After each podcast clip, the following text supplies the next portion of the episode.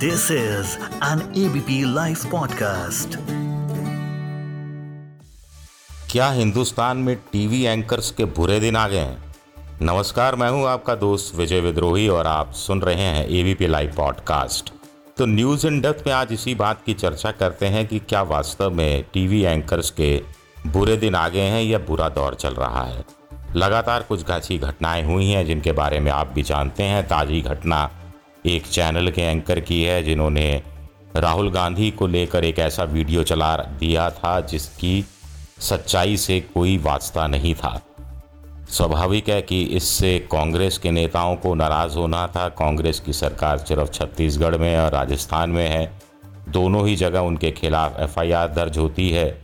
दोनों ही जगह की पुलिस उस एंकर से पूछताछ करने या हिरासत में लेने या गिरफ़्तार करने, जो भी आप कह दीजिए। वो दिल्ली पहुँचती है। लेकिन राजस्थान की पुलिस चुपके चुपके जाती है, सादी वर्दी में जाती है और वापस लौट आती है। छत्तीसगढ़ की पुलिस वर्दी में जाती है। सुबह सुबह घर पर जाकर हो हल्ला होता है, हंगामा होता है। वहाँ पर उत्तर प्रदेश की पुलिस भी आ जाती है और एंकर को अपने साथ ले जाती है। ये कहते हुए कि एक मामला गाज़ियाबाद में भी दर्ज है। कुल मिलाकर इसमें भी राजनीति हो रही है। पहले राजनीति की बात कर लेते हैं। अब छत्तीसगढ़ की पुलिस गई थी तो चलो, गई थी। लेकिन लोकल थाने में जाना चाहिए था, लोकल थाने को इन्फॉर्म करना चाहिए था, वहाँ से लोकल पुलिस लेकर जानी चाहिए थी और पूरी प्रक्रिया का पालन करना चाहिए था। ये पालन क्यों नहीं किया गया? ये बड़ा सवाल उठता है। खाम खा में इश्यू बन गया। इश्यू इसलिए बन गया क्योंकि राहुल गांधी की सदाशयता पर बात हो रही थी कि कैसे देखिए राहुल गांधी ने उनके कार्यालय में तोड़फोड़ करने वाले लड़कों को बच्चा कहा और माफ़ कर दिया, बड़ा दिल दिखाया। लेकिन एंकर ने भी माफ़ी मांग ली थी और अपनी तरफ़ से क्षमा याचना भी कर दी थी। तो फिर कांग्रेस के नेताओं ने बड़ा दिल क्यों नहीं दिखाया? छत्तीसगढ़ की पुलिस ने बड़ा दिल क्यों नहीं दिखाया? एक सवाल ये उठता है, अब अगर पुलिस को यह डर था कि अगर वो स्थानीय पुलिस यानी यूपी की पुलिस की मदद लेंगे तो यूपी की पुलिस तो भेदिए का काम कर सकती है। एंकर को पहले से ही सजग कर देगी, वो घर से भाग जाएगा। लेकिन ऐसा करने देते। अगर ऐसा किया जाता और ऐसा वास्तव में उत्तर प्रदेश की पुलिस करती तो आपके पास और ज़्यादा मज़बूत आधार होता। आप और ज़्यादा राजनीति कर सकते थे और ज़्यादा राजनीति चमका सकते थे। और ये जो पुलिस वाले आए थे, वो भूपेश बघेल अपने मुख्यमंत्री को और ज़्यादा खुश भी कर सकते थे। तो बड़ा मौका लगता है, ये चूक गई। इससे बड़ा सवाल उठता है, बड़ा सवाल ये उठता है कि आखिर क्या एंकर जिम्मेदार है? क्या पत्रकारों को इस बिना पर गिरफ़्तार किया जाता रहेगा या पूछताछ की जाती रहेगी कि उन्होंने कोई गलती कर दी? अब ये मॉफ्ड वीडियो था, गलती जानबूझ की की गई, सोच समझ कर की गई, एक साजिश रची गई, या सामान्य तौर पर यह गलती हो गई, सोचने समझने में और उसकी मूल भाषा को मूल खबर पकड़ने में गलती हो गई। ये बात जाँच का विषय है, इसकी जाँच होनी चाहिए, जाँच होने तक हम कुछ नहीं कह सकते। दोनों पक्ष अपनी अपनी कहानी बता रहे हैं। इसी तरह नुपुर शर्मा के मामले में भी बहुत सारे सवाल उठ रहे हैं उस महिला एंकर को लेकर, जिनके शो में ये बयान दिया था नुपुर शर्मा ने। कहा जा रहा है कि जो एंकर थी, उनको बीच में कूदना चाहिए था, मुँह बंद करा देना चाहिए था, ब्रेक पर चले जाना चाहिए था, माफ़ी मंगवा लेनी चाहिए थी और मामले को वहीं का वहीं ख़त्म कर देना चाहिए था, लेकिन टीआरपी के चक्कर में ऐसा नहीं किया। मामले को और ज़्यादा उकसाए रखा। और इसके कारण भारत को शर्मिंदगी उठानी पड़ी। हमारे देश के राजदूतों को अलग अलग देशों के राजदूतों ने बुलाकर डांटा भी और माफ़ी मांगने के लिए भी कहा और ऐसे इसमें कुछ छोटे छोटे देश भी शामिल हैं मध्य पूर्व के। अब बड़ा सवाल उठता है कि क्या एंकर उस समय माफ़ी मंगवा लेता तो बात खत्म हो जाती? क्या अरब देशों का गुस्सा ठंडा हो जाता? क्या भारत की बदनामी नहीं होती? बड़ा सवाल ये भी उठता है कि जिन मौलवी साहब ने उकसाया क्या उनका कोई कसूर नहीं बनता? सवाल ये भी उठता है कि आप प्रोफेशनल प्रवक्ता हैं, किसी के उकसावे पर आप आ कैसे गए? अगर आप किसी के उकसावे पर आकर अनाप शनाप बोलना शुरू कर देते हैं तो आप अपनी पार्टी का ही नुकसान कर रहे हैं। और ऐसे प्रवक्ताओं को तो प्रोत्साहित पार्टी को करना भी नहीं चाहिए। अब बड़ा सवाल इसमें एक और उठता है कि पार्टियों को, अपने प्रवक्ताओं को और ज़्यादा प्रोफेशनल बनाने की ज़रूरत है। या टीवी न्यूज़ के एंकरों को और ज़्यादा प्रोफेशनल बनने की ज़रूरत है। प्रोफेशनल इस हिसाब से कि वो पत्रकारिता की मर्यादा को बनाए रखें, पत्रकारिता की मर्यादा को बचा कर चलें और सिर्फ़ टीआरपी की चिंता नहीं करें।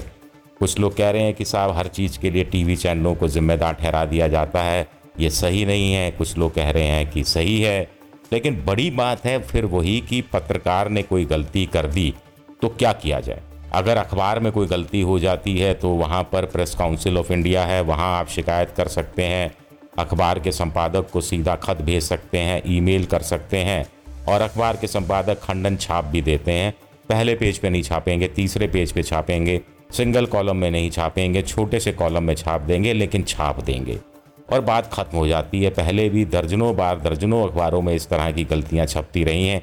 कई बार नाम गलत छप जाता है, कई बार कोई तथ्य गलत छप जाता है, कई बार किसी और का वक्तव्य, किसी और के वक्तव्य से जोड़ दिया जाता है, ये तमाम गलतियाँ हो जाती हैं। मैंने भी पाँच साल नवभारत टाइम्स में काम किया है और वहाँ भी इस तरह की गलतियाँ मुझसे भी हुई हैं। लेकिन आमतौर पर देखा गया है, माफ़ी मांगी और बात खत्म। टीवी चैनलों में भी जब तक बहस नहीं होती थी, तब तक भी माफ़ी मांगी और बात खत्म हो जाती थी।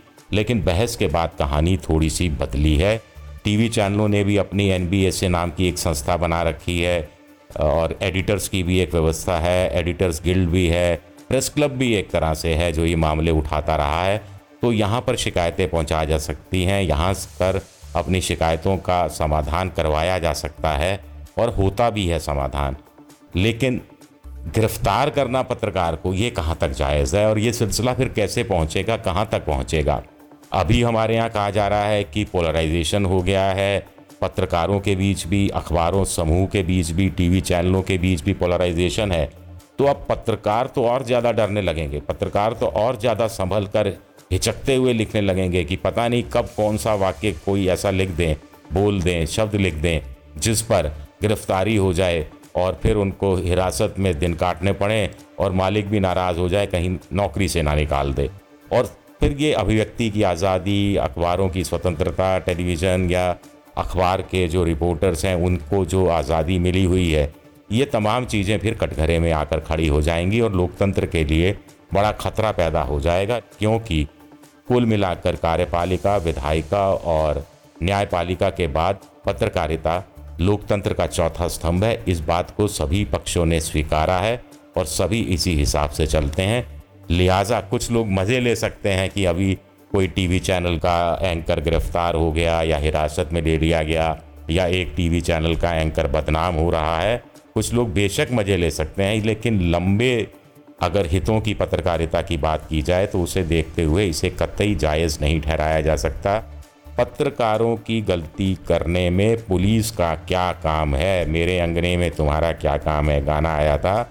पत्रकार ने गलती कर दी, उसको उसका संपादक जाने, उसका पाठक जाने, उसका दर्शक जाने और जिसने शिकायत की, जो गलती से प्रभावित हुआ, वो जाने।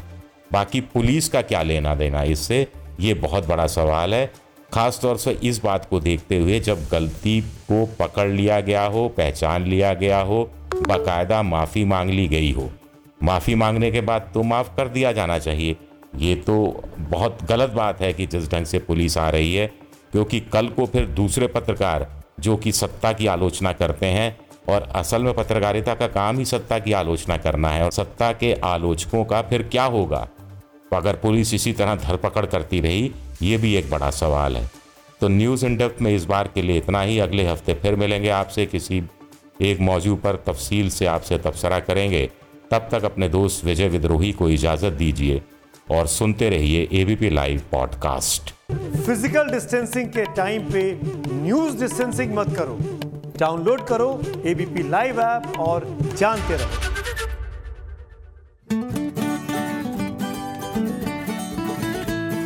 This is an ABP live podcast